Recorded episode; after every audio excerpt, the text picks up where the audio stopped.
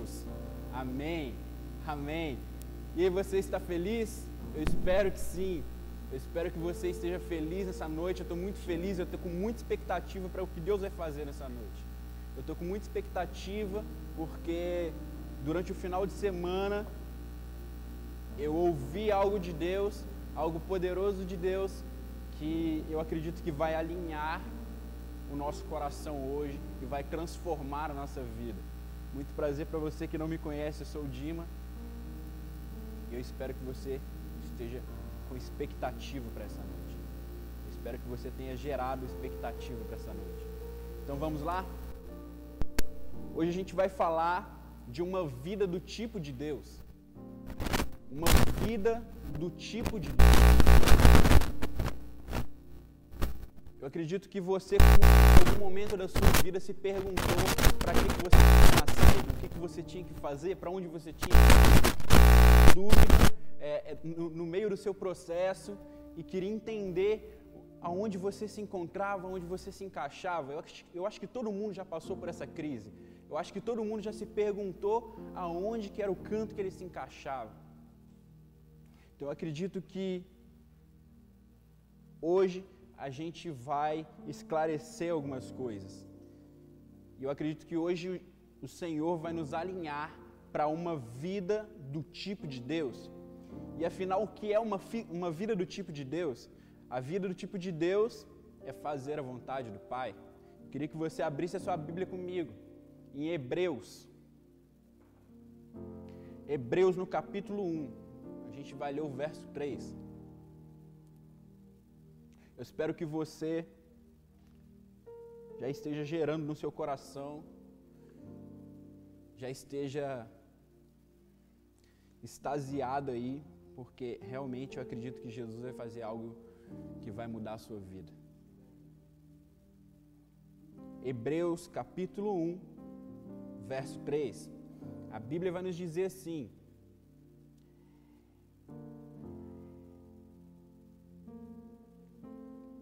Ele que é o resplendor da glória, a expressão exata do seu ser, sustentando todas as coisas pela palavra do seu poder, depois de ter feito a purificação dos pecados, assentou-se à direita da majestade nas alturas. Aqui a Bíblia está falando de Jesus. A Bíblia está falando do nosso Senhor, que é a expressão exata do Pai, é a expressão exata de Deus. Jesus é a expressão exata é, do próprio Deus. E eu queria que você também abrisse em Colossenses, no capítulo 1 também, para que a gente pudesse embasar e reafirmar mais um pouco essa verdade. Colossenses, no capítulo 1.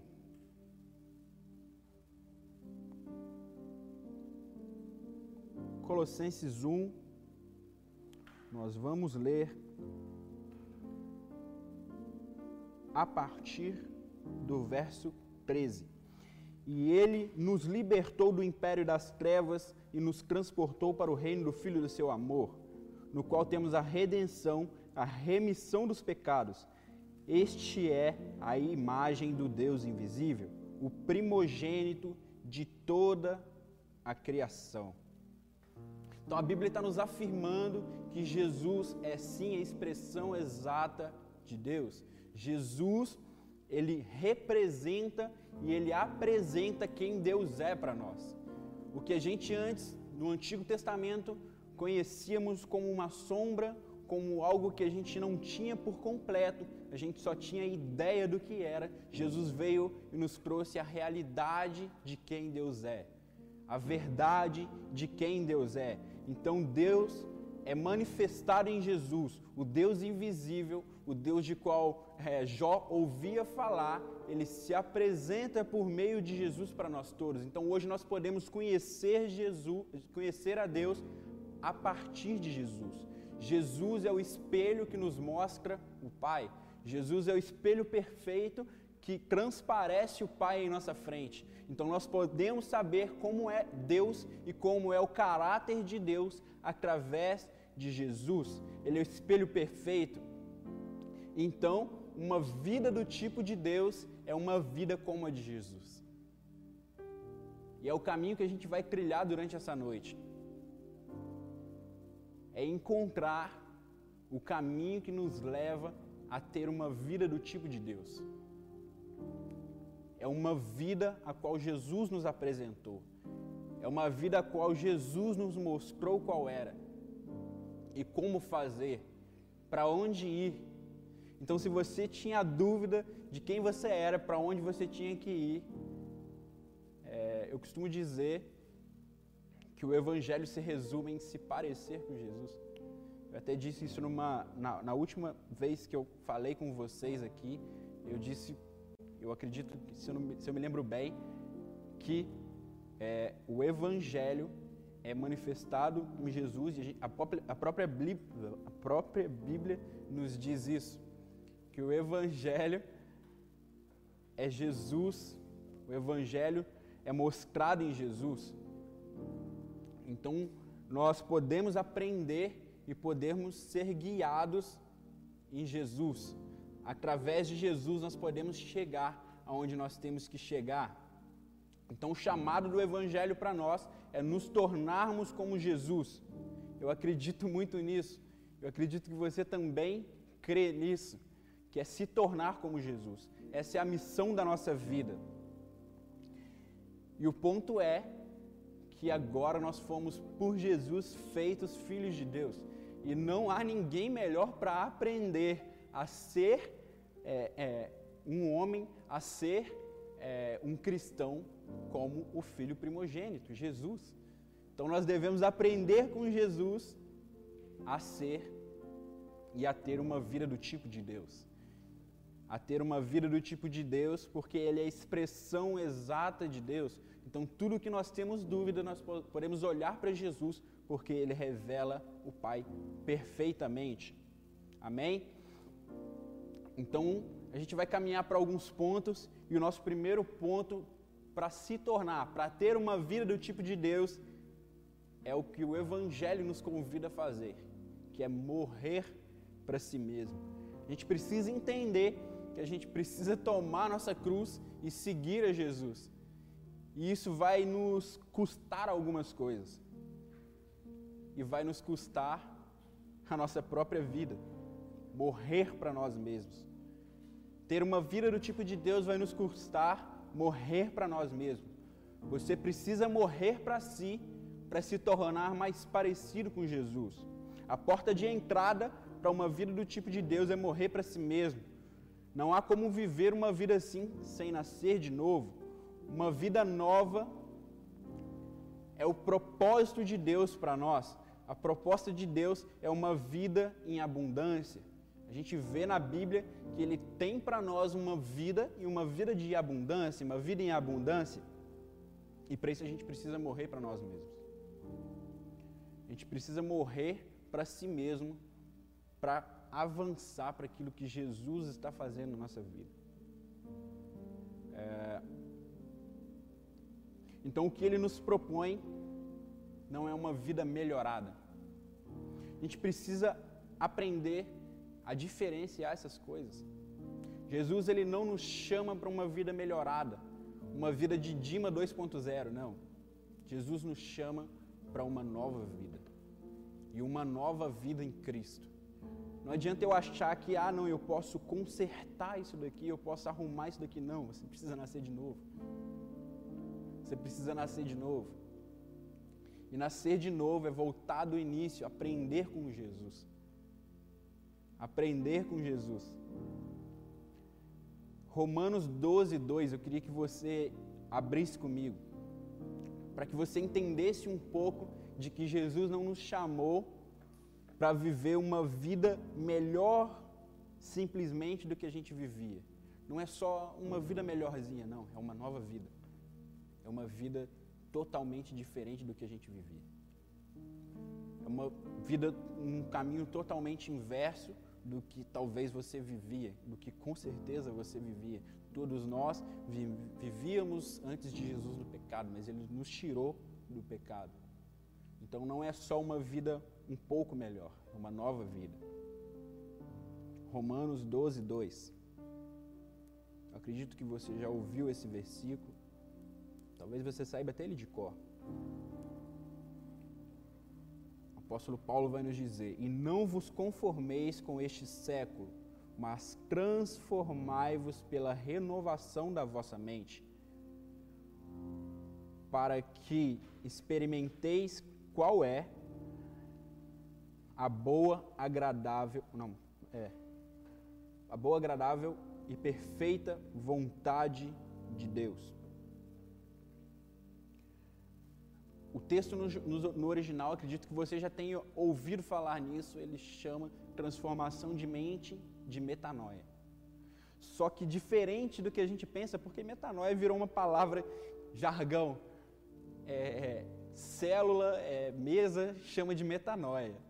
É, grupo pequeno, metanoia. Você tem uma célula no colégio, metanoia. Banda é metanoia. Tudo é metanoia. Só que é daquele tipo de palavra que no português a gente usa tanto. A gente tem umas palavras que a gente usa tanto no português que ela perde total sentido. Ela perde total valor que ela tem. E se a gente ler o texto, a gente vai ver que metanoia não é só simplesmente uma mudançazinha na mente que faz você perceber que você está fazendo algo errado. Não. É para que você seja transformado pela renovação da sua mente. Você entende?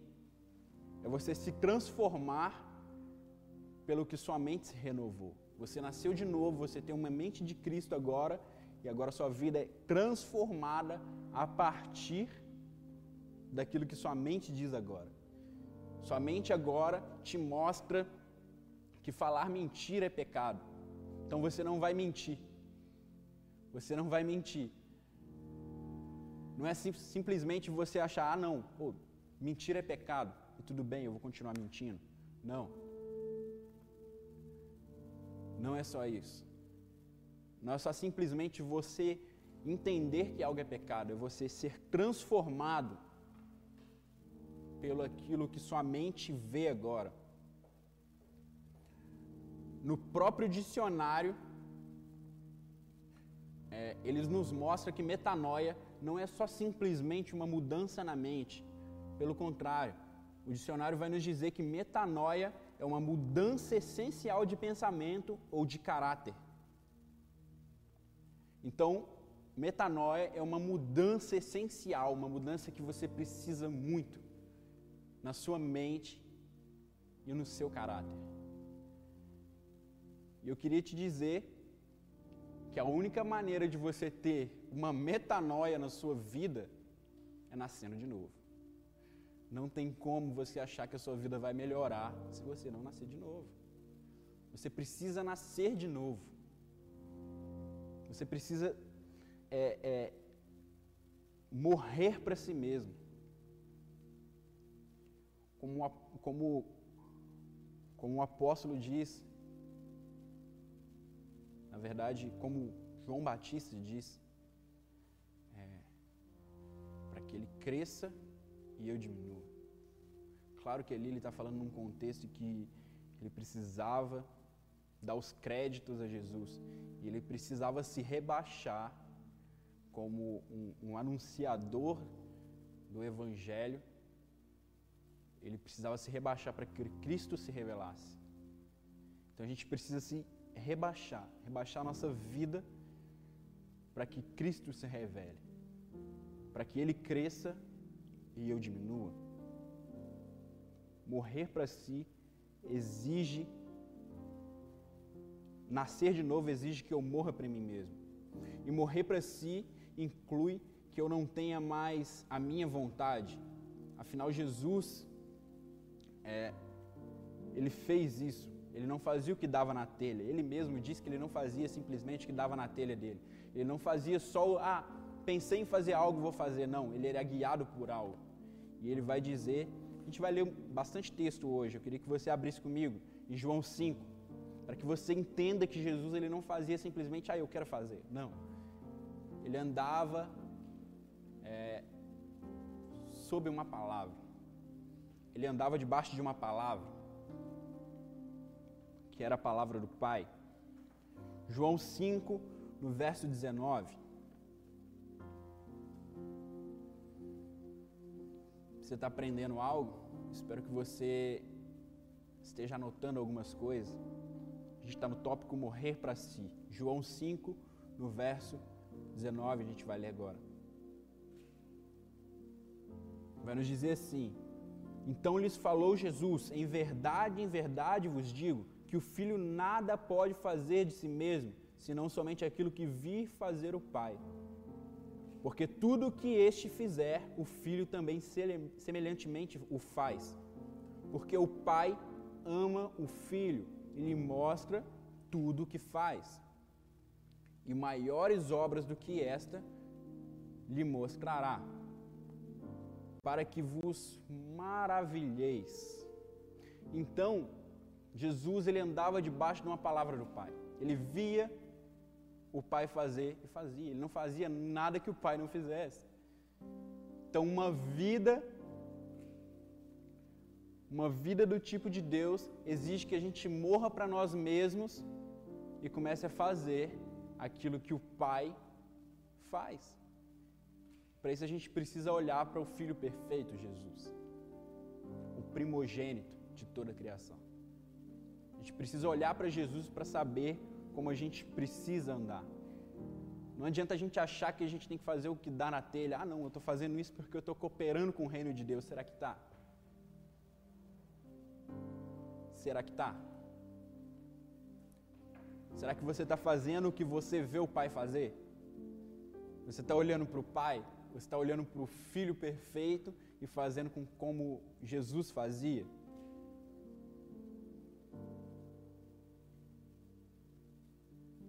Morrer para si exige que você largue as suas vontades, largue aquilo que você acha, o que você pensa, ou que você acharia que deveria fazer.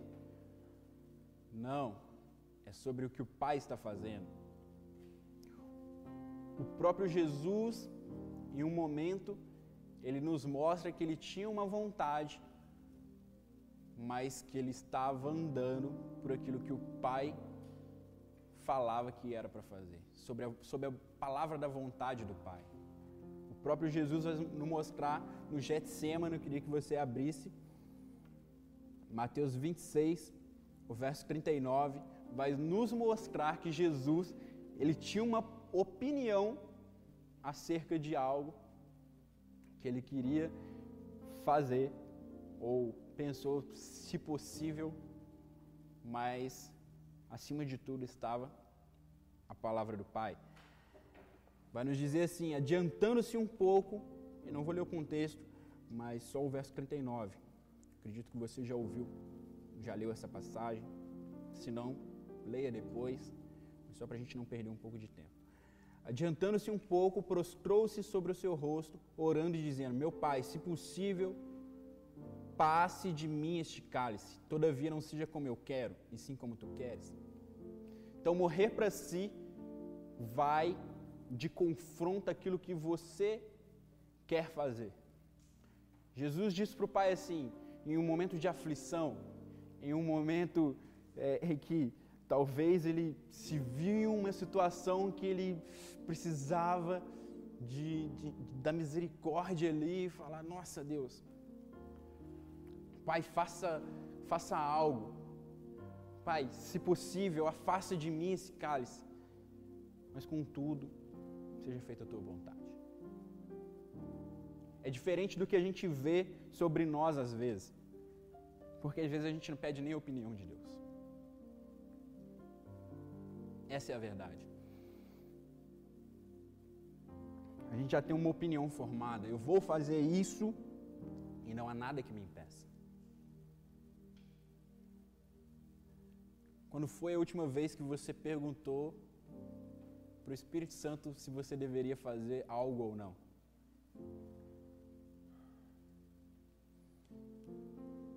Se você nem lembra, talvez você precisa morrer mais um pouco. Isso eu não estou falando para te afrontar, não, porque eu também às vezes tenho que me pegar e falar, cara, você precisa morrer mais um pouco. Você precisa morrer mais um pouco. Então, morrer para si inclui renunciar o que eu acho, o que eu penso que deveria ser. Não, não. A verdade é que você não sabe de nada, eu não sei de nada, quem sabe é o Pai. Quem nós achamos que somos para pensar que Deus está errado? Não, a opinião de Deus é boa, perfeita e agradável, como a própria Bíblia diz. Então, para que a gente possa viver uma vida do tipo de Deus, nós precisamos morrer para nós mesmos. Nós precisamos matar aquilo que sobra de nós ainda e entender que a opinião de Deus prevalece sobre a minha. Eu posso até achar algo, é justo, é válido, não tem problema. Mas você precisa entender que a opinião de Deus está acima da sua opinião. A opinião de Deus está acima da sua opinião. As vontades de Deus estão acima das suas vontades. Se não me engano, me corrija se eu estiver errado, mas Provérbios diz que o homem faz planos, mas quem determina é Deus. Então você pode fazer planos, você pode ter vontades, isso não é problema. Planeje a sua vida. Seja um cara organizado, seja uma mulher organizada. Mas entenda que Deus dá a última palavra. Com isso a gente avança para o nosso próximo tópico, que é para viver uma vida do tipo de Deus, nós precisamos entender que nós precisamos viver o sobrenatural. É, sim, o sobrenatural de Deus. O sobrenatural de Deus nos permite e nos leva a viver uma vida do tipo de Deus. Jesus viveu uma vida sobrenatural em todo o tempo em que ele esteve pisando na terra. Ele viveu uma vida sobrenatural. E às vezes a gente acha que, que nós não precisamos viver o sobrenatural, pelo contrário. Você precisa. Porque se você não vive o sobrenatural, é porque você está confiando demais naquilo que você pode fazer com o seu braço. Não. Jesus, Ele quer que nós vivamos uma vida regada do sobrenatural dele. Uma vida regada do sobrenatural de Deus. E afinal, o que, o que define o sobrenatural? Eu queria definir o sobrenatural assim. Eu vou até ler para não falar diferente. Viver o sobrenatural é ter os pés na terra, mas a cabeça no céu. E no que os céus estão promovendo. Viver o sobrenatural é isso. É você estar com os pés na terra aqui, mas entender que a sua cabeça tem que estar ligada no céu. A sua cabeça tem que estar ligada no que os céus estão fazendo sobre a terra. Os céus estão fazendo algo nesse momento.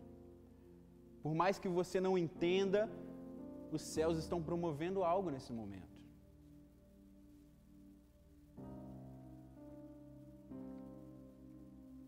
Às vezes, por a gente achar que a gente não está entendendo, que a gente não tem o controle de algo, a gente acha que está tudo pacato, Deus não está fazendo nada, eu não estou envolvido, Deus não, Deus não está fazendo nada.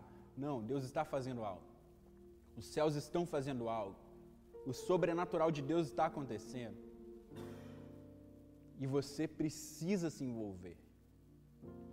O convite de Deus para você é que você viva o sobrenatural dele. E viver o sobrenatural está totalmente ligado ao nosso primeiro tópico: morrer para si mesmo. Para que a gente possa viver o sobrenatural, a gente precisa morrer para nós mesmos.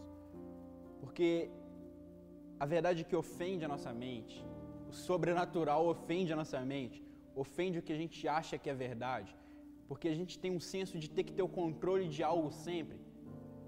Mas Jesus não precisa que você esteja no controle, Ele tem o controle controle está na mão dele. Se fosse um videogame, eu te diria que ele sabe jogar muito mais do que você. Desculpa, faço umas piadas muito ruins às vezes, mas isso é verdade. Daniel falou que foi boa. Então, muito obrigado. Gálatas 2:20. Queria que você abrisse sua Bíblia com Gálatas 2:20. Eu disse que a gente leria alguns bons versículos hoje. Te preparei para isso. Não te enganei. Gálatas 2:20.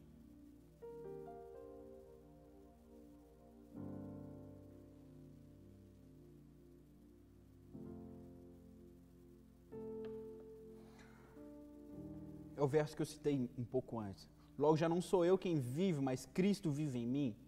E se viver que agora tenho agora tenho na carne, vivo pela fé do filho de Deus que me amou e a si mesmo se entregou por mim. Já não sou eu quem vive mais. Cara, você não precisa ter o controle das coisas. Você precisa entender que você tem que estar com a cabeça naquilo que Deus está fazendo. Deus está fazendo algo. E a pergunta é: você está envolvido com o que Deus está fazendo? Ah, Dima, mas a pandemia, cara, sua desculpa vai ser sempre a pandemia. E quando a pandemia acabar, qual vai ser a sua desculpa? Qual era a sua desculpa antes da pandemia? Sabe que às vezes a gente tem desculpa demais. Às vezes sempre, a verdade é que sempre a gente tem a desculpa para algo.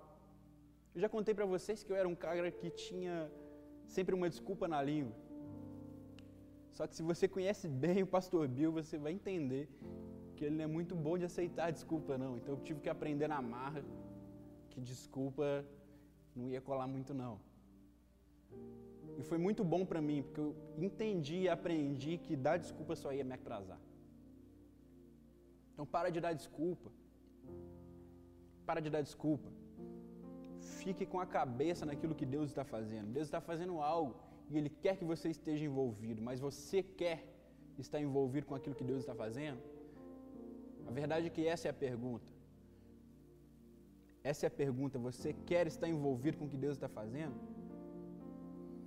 O sobrenatural, ele tira o governo da nossa vida das nossas mãos. Isso é doloroso, como eu disse, é custoso. A gente tem um senso de, de controle muito grande, a gente quer estar no controle, a gente não pode perder o controle. A gente já fica doido se a gente perde o controle de algo. Mas eu queria te dizer que o controle da sua vida tem que estar nas mãos de Deus. O controle nas mãos dele é melhor do que o controle nas suas mãos. Ele sabe do que ele está fazendo. E a verdade é que a gente não sabe do que a gente está fazendo. Essa é a verdade. Quando eu permito que o senhorio da minha vida não esteja mais na minha mão, eu passo a viver o sobrenatural. Pois a minha vontade já não prevalece mais. Como eu disse, a gente é ser humano, a gente tem várias vontades. Isso é normal, isso não é um problema desde que a sua vontade esteja no lugar certo. A sua vontade não pode estar no trono da sua vida. Quem tem que estar no trono da sua vida é Cristo Jesus. Não ouse tirar o trono da sua vida de Jesus. Que a chance de você fazer algo errado, de fazer caquinha, é muito grande. A chance de você fazer algo errado e se dar mal é muito grande. Deixe o trono da sua vida nas mãos de Deus. Deixe o trono da sua vida com Jesus. Viver o sobrenatural não é confortável. O nosso ego dói. Dói porque você não consegue ver as coisas, não consegue perceber as coisas. E isso pra gente é, é, é, é bastante doloroso você não conseguir prever o que vai acontecer. Mas fique tranquilo, você não tem que prever nada. Viver uma vida de sobrenatural é isso. É você entender que por mais que você não esteja vendo à sua frente, você está sendo guiado. O Espírito Santo está te guiando. Ainda que eu ande pelo vale da sombra da morte, Ele está comigo. Ainda que você ande pelo vale da sombra da morte, Ele está com você. Onde quer que você andar, Ele está com você, Ele está te guiando. Por mais que ofenda a sua mente, por mais que você não consiga entender, por mais que você tenha a sensação de que nada está fluindo, o Senhor é sobre a sua vida, se assim você permitir. E a grande verdade é que quem está morto não se ofende. Quem está morto não se ofende. E aí a gente volta lá no nosso primeiro tópico. Você morreu para si mesmo. você nasceu de novo. Então não se ofenda quando você não vir algo acontecendo, porque por mais que você não veja, ainda está acontecendo. Aquela velha história de por mais que o céu esteja nublado, o sol está lá. É clichê, mas é verdade. É clichê, mas é verdade. A verdade é que por mais que você não esteja vendo algo, Jesus está lá. Por mais que você não esteja vendo Ele, Jesus está lá. Por mais que você não esteja vendo o agir dele, Ele está lá. Então, quando a gente entende que a nossa cabeça tem que estar naquilo que os céus estão fazendo, a gente começa a viver o sobrenatural. Então, se Deus quer curar, a gente cura. Se Deus quer, quer salvar, a gente se move em favor disso. Se Deus quer fazer algo, a gente se move em favor disso. Tudo que Deus quer fazer na terra, a gente se move a favor disso. A verdade é que tudo que Deus quer fazer na terra, Ele faz por meio da igreja. Então, quando a gente está com a cabeça naquilo que o céu está fazendo, a gente se move em favor daquilo. Melhor dizendo do que eu tinha dito antes. Então, a gente começa a se mover de acordo com aquilo que Deus está fazendo, porque nós estamos vivendo sobrenatural. E o nosso último tópico para viver uma vida do tipo de Deus é um, um amor inabalável. Um amor inabalável. O amor é uma das características do Filho de Deus. Uma das características do Filho de Deus é o amor, um amor inabalável, um amor que, que não importa as circunstâncias, ele ama. Um amor que, que se coloca no lugar, como Jesus fez literalmente por nós. Se deu por nós para que nossos pecados fossem remidos. Para que nós não tivéssemos pecados hoje, Jesus se deu por nós. Então, se mover em amor, se mover em compaixão, são características de um filho de Deus e são sinais que um filho de Deus dá. E Jesus, ele viveu assim, ele, ele andou assim em todo o momento que ele esteve na terra, vivendo em amor. A verdade é que Jesus, ele não operava sinal simplesmente por operar o sinal. Ele não fazia milagres por fazer milagres, ele fazia porque ele amava. A verdade é que não era só curar um coxo porque ele era coxo e ele precisava da cura. Não era ressuscitar Lázaro porque ele estava morto e precisava ressuscitar e tinha gente chorando, não. Era por amor. Tinha algo atrás, sabe? Alcançar o coração. Tinha algo por trás. Não, eu quero.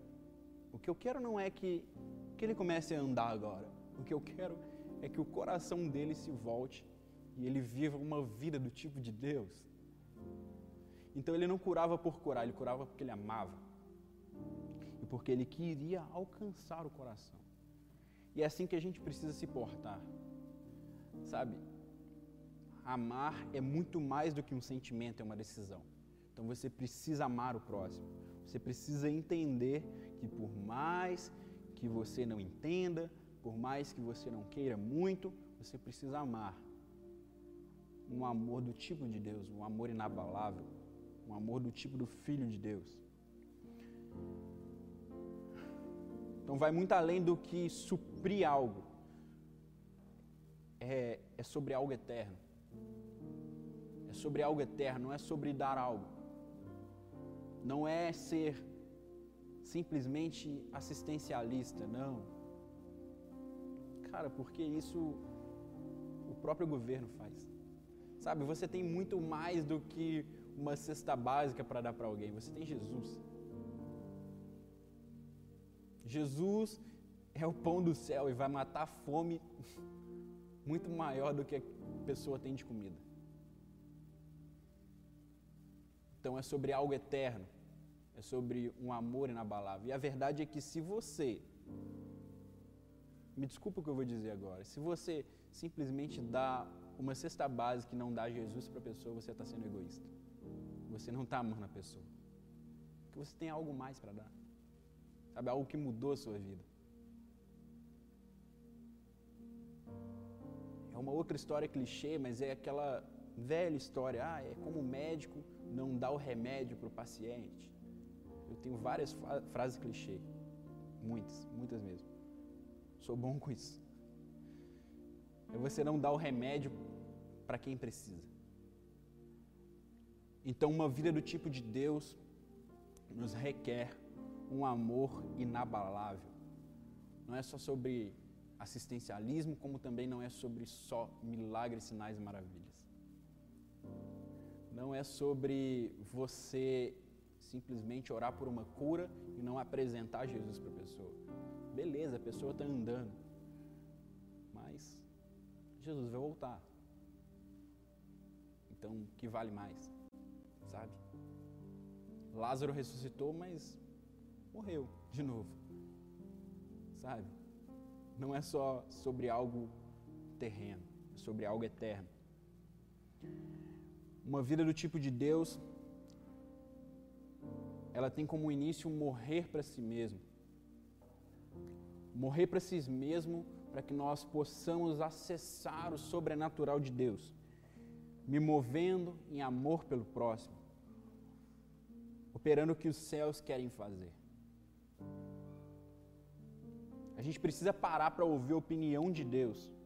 O peso da glória de Deus está nos inclinando para algo nesse momento. A verdade é que a gente está vivendo um momento um pouco estranho, um pouco confuso. Mas a verdade é que Jesus está fazendo algo, Deus está fazendo algo, os céus estão promovendo algo. E a pergunta é: você está envolvido com isso? Você está vivendo uma vida do tipo de Deus? Você morreu para si mesmo? Você está vivendo o sobrenatural? Você ama inabalavelmente? Porque se você. Tudo se cruza. Se você tem um amor inabalável, você vai entender que você precisa morrer para si mesmo. Se você morre para si mesmo, você entende que você tem que ter um amor inabalável. Se você morre para si mesmo, você entende que você tem que viver o sobrenatural. A gente precisa ser sensível ao que Jesus, ao que Deus está fazendo nesse momento, para que a gente possa cooperar com o que Ele está fazendo. Ter uma vida do tipo de Deus é algo progressivo. Mas nós precisamos nos mover em direção ao que Deus está fazendo. Nos mover em direção a isso. Não é simplesmente achar que da noite para o dia você vai se tornar como Jesus. Não, não. Não é assim. Vem uma revelação e pum, uma revelação e piu, cheio, a bum, foi. Não, não é assim. É metanoia. Mudança total de mentalidade e caráter. Você precisa entender que Jesus está fazendo algo e Jesus está contando com você para fazer algo. Mas para isso você tem que viver uma vida do tipo de Deus. E que eu te mostrei que uma vida do tipo de Deus é uma vida como Jesus viveu. Jesus está te chamando para viver algo sobrenatural, uma vida do tipo dele agora. Eu queria que você, se você está em, em casa, com certeza você está em casa, provavelmente, na casa da sua tia, para não errar aqui, que você ficasse de pé, fechasse seus olhos. Eu quero orar por você. Eu quero orar para que você consiga acessar uma vida do tipo de Deus hoje.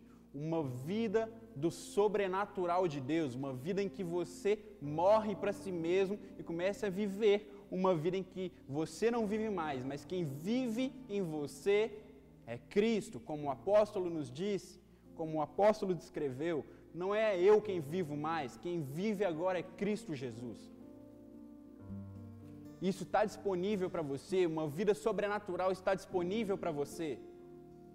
Só que você tem que se mover de acordo com isso, em favor disso agora. Não é simplesmente, ah, uma hora acontece, não. Você precisa se mover, feche seus olhos. Pai, em nome de Jesus, eu te agradeço. Eu te agradeço por essas pessoas agora. E que em nome de Jesus, Deus, eu oro para que seja gerado agora no coração deles uma vida do tipo de Deus. Em nome de Jesus, Pai, que eles morram para si mesmo agora e que você comece a nascer no coração deles. E que em nome de Jesus eu oro para que você comece a dar fruto na vida deles, a cem por um. E que em nome de Jesus, pessoas agora, é, é, eu acredito, eu sinto que pessoas estão voltando para Jesus hoje. Eu sinto que pessoas estão encontrando Jesus pela primeira, vez, pela primeira vez hoje. Então, em nome de Jesus, que a partir de hoje você não seja mais a mesma pessoa que você era de, de antes do culto começar. Ei, você tem uma nova vida agora, não é uma vida melhorada. Não, cara, as coisas não só vão começar a se ajeitar, não, você tem uma nova vida agora. Em nome de Jesus, eu oro para que você faça a sua obra, Espírito Santo, convencendo do pecado, da justiça e do juízo. Em nome de Jesus, eu oro para que essas pessoas sejam transformadas agora. Eu oro para que você faça a boa obra e complete a boa obra no coração deles agora, Jesus. A tua palavra diz que você é fiel para cumprir a boa obra que você começou a fazer. Então, em nome de Jesus, que a partir de hoje você faça algo sobrenatural na vida deles. A boa obra que você começou, eu oro para que você termine em nome de Jesus. Amém.